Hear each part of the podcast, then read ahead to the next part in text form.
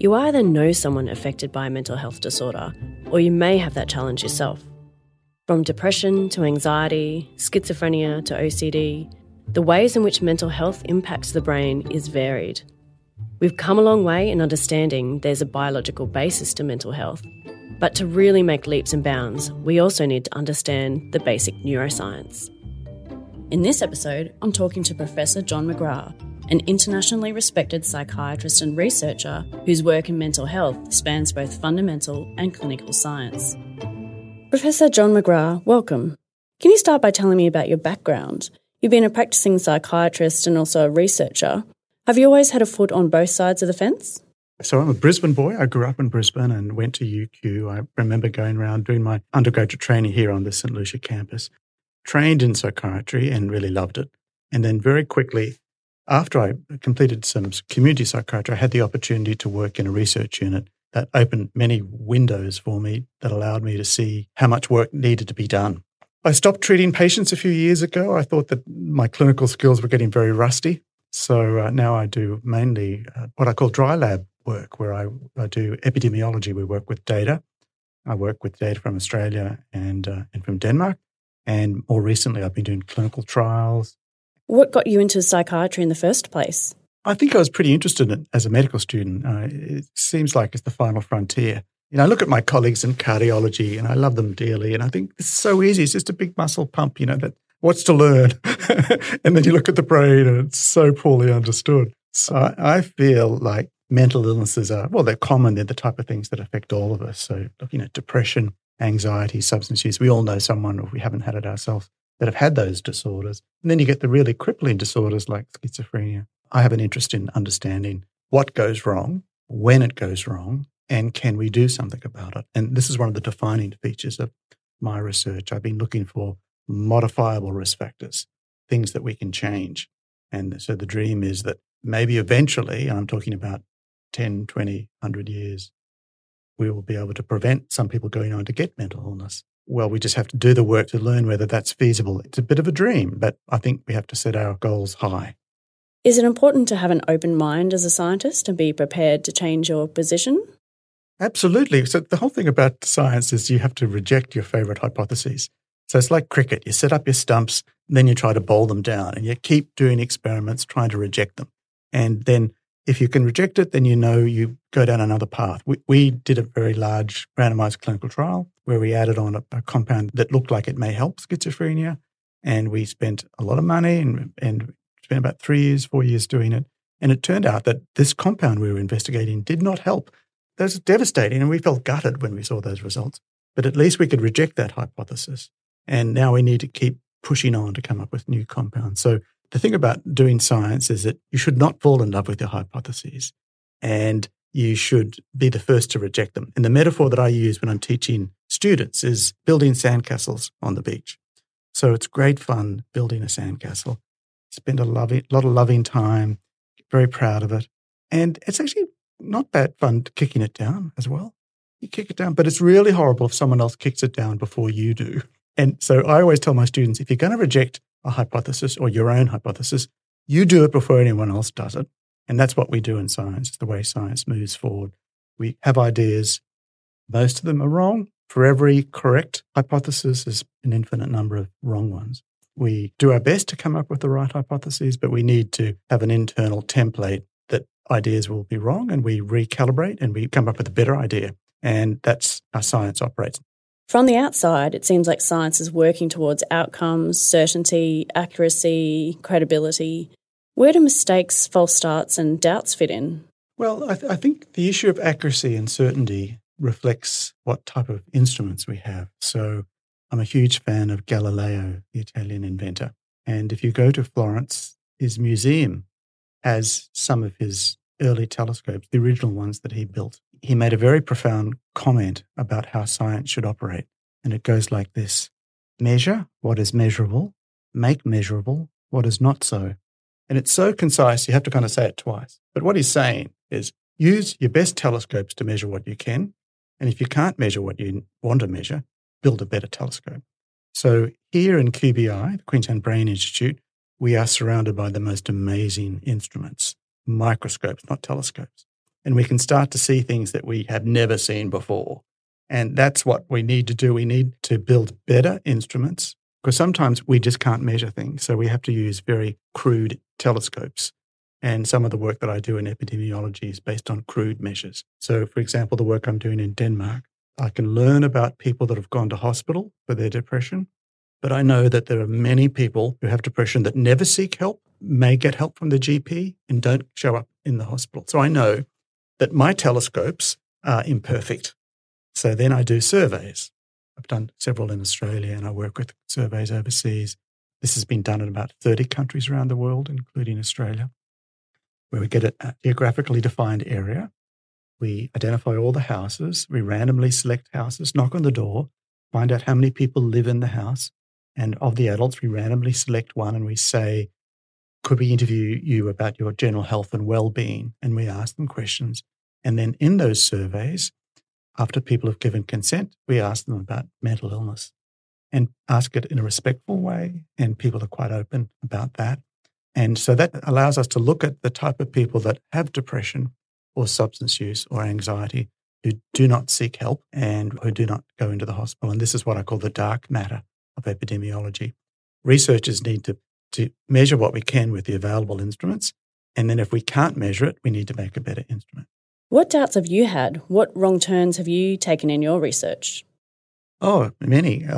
So we usually try to um, sort of suppress them. But actually, this is a really important question because I find for a researcher, if he or she faces the results that allow them to reject the hypothesis, then that is quite a profound moment in discovery. Niels Bohr, who's a fantastic Danish physicist who I've been a big fan of long before I got this current fellowship, said, No paradox, no progress. And he was acknowledging the fact that sometimes when the results come out the way you did not expect it, that's where the discovery can come from. So in my own research, I was looking at season of birth. So there's this weird finding that people who go on to get schizophrenia tend to be born in winter and in spring. And uh, so I looked in Brisbane and we looked very carefully and we found it was there. Winter, spring, winter born babies did have an increased risk, but it was really tiny. It's much smaller than what we see in Sweden or Denmark and Finland. So I was feeling like, have I got it wrong?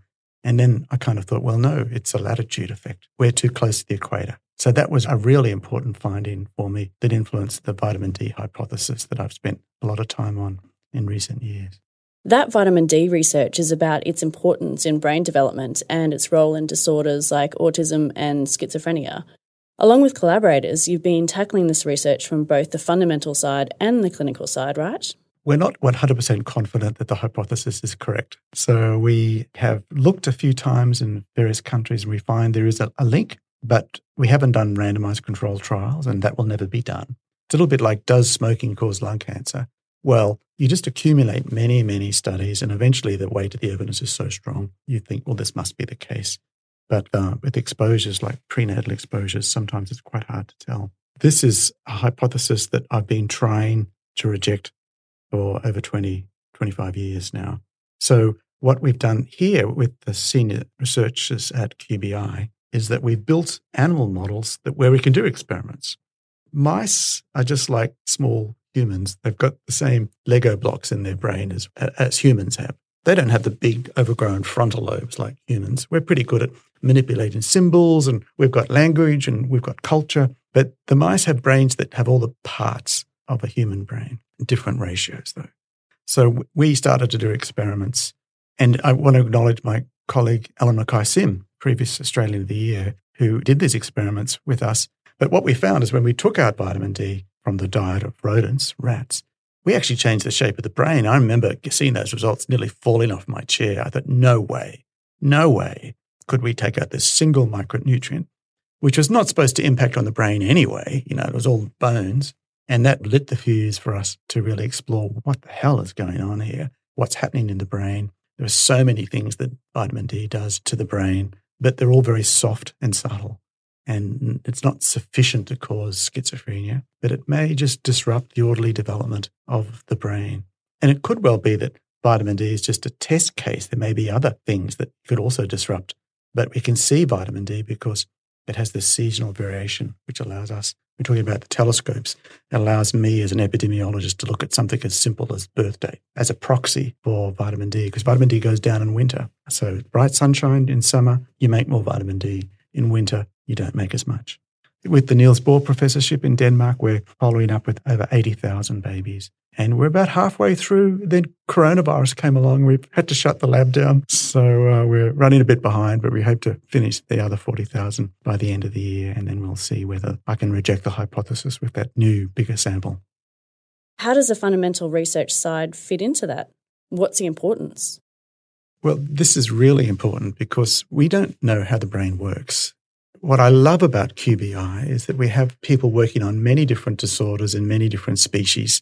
Humans, that's our favorite species, but also rodents like rats and mice, and zebrafish, and clownfish, and birds and bees. And that allows us to look at a simpler brain. So if you want to unravel how the brain works, maybe the human brain is the last one you should start on because it's just so overgrown in places and there's so many things we don't understand. But a Drosophila or a fly brain, you can actually count the number of cells and you know where they're when they're born and how they're distributed. So I feel we need a bottom up understanding of how to build a brain, how to break a brain. And then if we do that with an understanding of some of these disruptions, like dietary disruptions or genetic disruptions, may feed into the risk of a lot of human brain disorders, whether it be dementia or schizophrenia or multiple sclerosis or migraine or whatever, then that will be the foundation upon which we can maybe prevent and, and maybe have better treatments. So I'm very confident that we will have better treatments for serious mental illness in the next 50 to 100 years. And that will be based on good neuroscience. I feel that very strongly. It's my own private delusion that this will happen. If the future follows the past, if you work on something very carefully and in a studied way, Mother Nature will eventually reveal her secrets. So it took many, many decades for us to discover gravitational waves, to actually measure them. Einstein predicted that they would be there. It was only the last five years with the LIGO that we could actually measure them. So that's going to be the same for the brain. Uh, we're talking about QBI is a great place to work, not just because of the biodiversity of people. We have fantastic scientists doing fantastic things on all these different species. And that's the critical mass that's the stuff that generates, that kindles discoveries. But we've got this equipment where we have amazing new microscopes that allow us to see individual molecules moving around in a neuron. Like, no way. Unbelievable. It's just so beautiful and so spectacular. So I feel like the equipment will be there. It is complex. That's okay. We don't throw our hands up and say, it's all too hard. It's all mysterious. It's something weird about consciousness. We'll never understand it. It's, it's, it's like cosmic and ethereal and religious and spooky. No, it's just the brain. Okay. So let's just get on with it. So over the last 15 years, I've been working at QBI three days a week. And so why does a psychiatrist who mainly does epidemiology work in a brain institute? Because I love neuroscience. I love working with neuroscientists. I get excited by what they do. then if I can engage them in the topics that worry me, I can build capacity for that next generation of researchers the PhD students that we have here, the junior postdocs that we have here. We're playing a long game here. Not going to discover it all next week or next year or in five years' time. So, how do we get there? Well, we just build a workforce and we build a critical mass and we give people permission to work on disorders like schizophrenia that they may not have heard of or autism. I'm very confident that these people will come up with the next parts of the jigsaw that I don't know what they are. I don't know the right questions to ask. But this machine that we have here at QBI, this social tribe of people working on the brain, I feel there's a very good chance that discoveries will come from this building. I say this very sincerely. There will be Nobel Prizes from this building for sure. Just don't know when. This is really good investment for science because we've got critical mass. Queensland Brain Institute is one of the top institutes in the world. There's so much happening. Over 400 people in the building. And we're here for the long haul. Okay. So this is what donors need to know that these donations will be invested wisely, that they will build capacity. We can't guarantee that something will come out by next week or next year or in five years' time, but it will come out. In, in my experience, talking to mums and dads of people with schizophrenia, they get this. They say things like, it'd be lovely if we could get a better treatment for my son who's ill or my daughter who's ill. But actually, I just don't want any other parent to go through what we've gone through. And so they know that it's going to be a really long haul. But this is very inspiring for us as clinicians and researchers that they share this vision. They are in it for the long haul like we are. So I think this is really important. It's one of the great things I love about working here at QBI. It keeps me young. I get excited about the ideas. I'm constantly amazed by the beauty of the brain and the wisdom, how many brilliant people there are working in here. It's a great place to work. Coming back to the fundamental science, mental health disorders have often similar symptoms, and sometimes treatments don't even work for one person versus another. Is that also why it's important to understand what's going on in the brain? Well, so we have a bunch of treatments, talk therapies and pills that are reasonably effective for some people, but even for people who get well, say for schizophrenia, they may have side effects that are quite crippling. They may have side effects that make them overweight. They get diabetes. And what my research has shown as a consequence, they can die many years early. So for men, on average, they die about 10 years. Men with any mental disorder die about 10 years earlier than they should. And for women, it's about seven years. Tragically, sometimes people will take their own life, but mainly they're dying early because of things like heart attacks, cerebrovascular accidents, diabetes, respiratory disorders, infections, uh, things that most of us die from. So we still have a long way to go, but we need more money for better services because currently we're not very good at treating people early or giving them all the best treatment that they need. The senior researcher in Sydney, a guy called Gavin Andrews, he made the observation many years ago. It's quite a profound moment for many of us around the world where he said, if you look at the entire burden of mental illness, all types of mental disorders all around the world, how much of that burden, and you make think of it as a big pie chart, the entire burden, how much of it can we prevent by our current treatments? It was a very slim pizza slice, about 20, 30%. And then he did a thought experiment. Well, what if we had unlimited money and we could really give all the treatments to everyone promptly? How big would the pizza slice be then? Well, it was not much bigger. Bottom line is there is a huge unavertible burden based on current science. So, what do we do? Do we just throw our hands up in despair and say, that's, we'll never work it out, let's give up? Or do we just do the work? And that's what we're doing in this building. We're doing the work. You know, we're all struggling around the world to cope with COVID at the moment. And I saw a really funny, tragic tweet where someone was saying, you know, 10 years ago, my research was shut down because why would anyone fund research on a virus that only affects bats? Well, now this thing, that virus, coronavirus, is the biggest thing for the planet. And it's costing us billions and billions of dollars, untold human misery and deaths. So, of course, we need investment in basic science. That is the engine of discovery. That famous American geneticist, Barbara McClintock, she was working on corn and she saw that the cobs of corn sometimes have different color kernels. And she did some amazing DNA experiments this is before they discovered the, the, structure of DNA. And she found that there was information that was jumping around the genome of corn. It's actually quite a complicated genome. Anyway, so she got the Nobel Prize for that. But again, why would anyone fund research? The fact that the kernels were a different color on corn. And then it just turned out to be one of the most seminal discoveries of the way genes work in all animals, in all um, living organisms, whether it be a plant or a human. So our society if we can afford it, we should invest in basic science. We should let people follow topics that may not be immediately apparent. And this is the same for humanities and the arts as well. They may not immediately translate to a biomedical discovery, but it's also a good investment for our society. But particularly with respect to understanding brain diseases, then we need to rely on the people who can make better microscopes. Well, they're engineers and physicists, and we need to work on people that can do mathematics. So when they sequenced the human genome, they realized they needed engineers, they needed software designers, they needed statisticians, they needed bioinformaticians, they needed mathematicians, they needed high impact computers, as well as wet bench things that could count the DNA. And this was one of the great experiments in the sociology of science because all the people we needed came on board and it worked. And we were able to sequence the human genome. And now the field of players that we have in, in, contemporary science is much broader. Mm. This is what we need. We need people, and we need equipment, and we need time, and the discoveries will come. You have expertise in schizophrenia, which is actually a collection of disorders, right? With psychosis being a common symptom. It's one of the most well known mental health disorders. featuring in novels and movies and medical texts and studied for hundreds of years, but there's still so much that's unknown about it.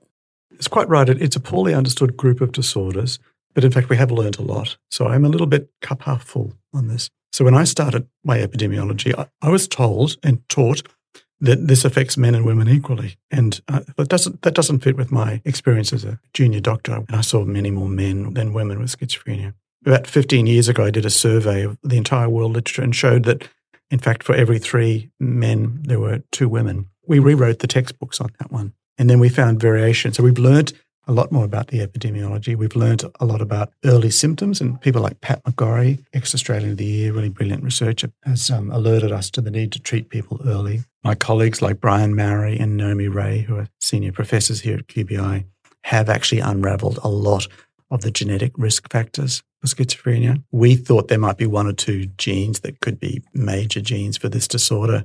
And lo and behold, Mother Nature has not made it that simple for us. It turns out there's thousands of little genes of small effect. Okay, well, you just get on with it. That's that's the hand we're dealt with. But one of the frustrating things about schizophrenia is we haven't had any breakthroughs in treatment. The drugs we use block dopamine, which is one of the neurotransmitter systems that allow neurons to talk to each other. It's a chemical. Those drugs have been around for about 50 years. So we need to do a lot better. It's not a split personality. People have one personality. They're not dangerous axe murderers, despite reading some of the newspaper headings from the 1980s. They're just everyday people like you and me, your kids or my kids, and they have trouble thinking clearly. They hear voices quite often. They have some strange beliefs. It's very scary to have schizophrenia, but the medications we have can manage quite a few of those symptoms, not all of them, and they don't work all the time. Some of my own research has contributed to this that cannabis, marijuana, can increase your risk of going on to get schizophrenia. We've shown that some types of prenatal infection, prenatal nutrition like low vitamin D, can increase the risk of schizophrenia. So this this is the jigsaw puzzle we're piecing together. We've got some edges, we've got some of those pieces that do the sky or whatever it is. We're putting them down there, and we are making progress, but there's still a long way to go. It's the same for things like depression as well, which is a very common disorder. It's like the common cold and mental illness. About one in four men and women in Australia will have serious depression. And we've got pretty good treatments for that. Talk therapy is effective for some milder to moderate forms. Pills are okay for treating the more moderate forms. But still, we need better treatments for, for that. That's the challenge ahead of us for the next um, few decades. Can you imagine a future where we understand the neuroscience of mental health disorders? Absolutely. Yes. Yeah. I think it could be in the next couple of decades. We do have an understanding. We've got insight into some parts of the brain that we see parts of the brain changing shape over time. We see parts of the brain involved in dopamine that tend to be more active in people even before they've gone on to get schizophrenia. But we just don't have the right telescope yet. Going back to Galileo, we need to build better telescopes. And we don't understand the brain. It's not just that schizophrenia researchers are behind working this out, it's all of neuroscience. It's the same for dementia. We've got a long way to go to understand dementia. But this is part of the field that we work in. We're dealing with a very complicated organ. So we just chip away, we just keep going and come up with new hypotheses. And uh, eventually we'll understand, we'll learn more, but there'll still be more to discover.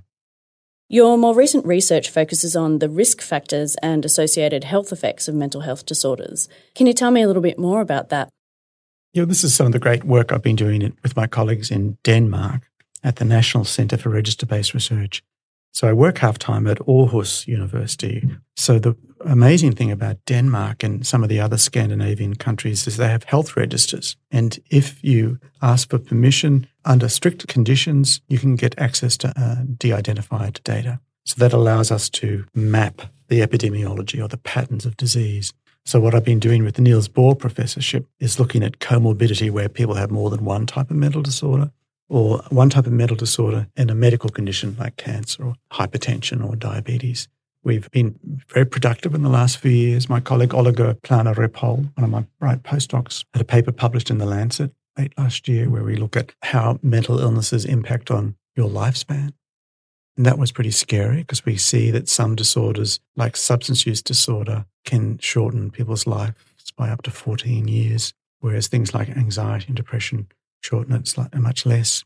And then this year, one of my staff, Natalie Momen, and colleagues published a paper in the New England Journal of Medicine where we did the biggest study ever of the link between mental disorders and general medical conditions. It's like a big Google Earth map where we look at all of them and then you can drill down and get to the street level and get to the house level. And so we put that on the internet and it's interactive data visualization. So that's great fun. I could not do that in Australia. We don't have the data sets to do it.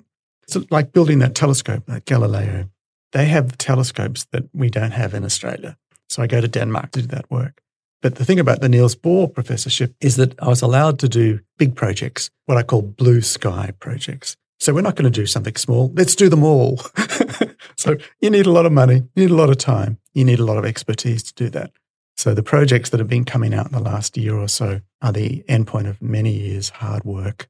Still got a few more years ahead of us, and we've got a few more projects that we want to tackle. But again, going back to this issue of building capacity, I'm very confident that there'll be a small group of very talented researchers who can take the baton forward and learn more about mental illnesses as independent researchers.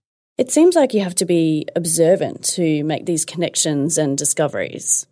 And it's not just being observant, you actually need places like QBI. You need the right laboratories to actually follow through. It's very easy to come up with hypotheses. You can just have a few beers, have a few pizzas, have a laugh with some mates. You can generate dozens of hypotheses. That's the easy bit. The hard work is getting the data. And that's where you build the telescopes and build the equipment and do the animal experiments. And they may not work. And you've got to refine your technique and take years and years to do it. And it's expensive. So having the idea seriously is the easiest bit.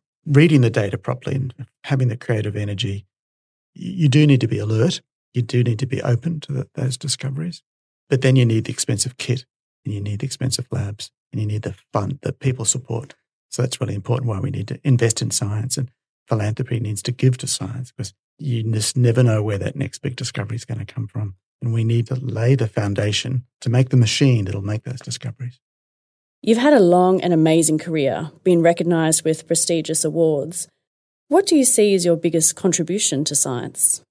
I think it would be that mental illness is an important target for the brain sciences. And, uh, and I think that's happened. It's not just me, it's the whole field. We all put a lot of our own blood, sweat, and tears into understanding mental illness. I hope that mental illness can still figure prominently within the portfolio of brain sciences. I think it will. I think that there, there is an understanding that these are important targets. They cause a lot of the burden of disease in our society, and they deserve the best neuroscience that we can offer. That was Professor John McGrath talking about the importance of mistakes in science and linking fundamental and clinical research. And if you'd like to learn more or support the work we do at the Queensland Brain Institute, head to qbi.uq.edu.au. You can also download a copy of our latest magazine, The Brain, The Nature of Discovery. That's all for this episode. Thanks for listening.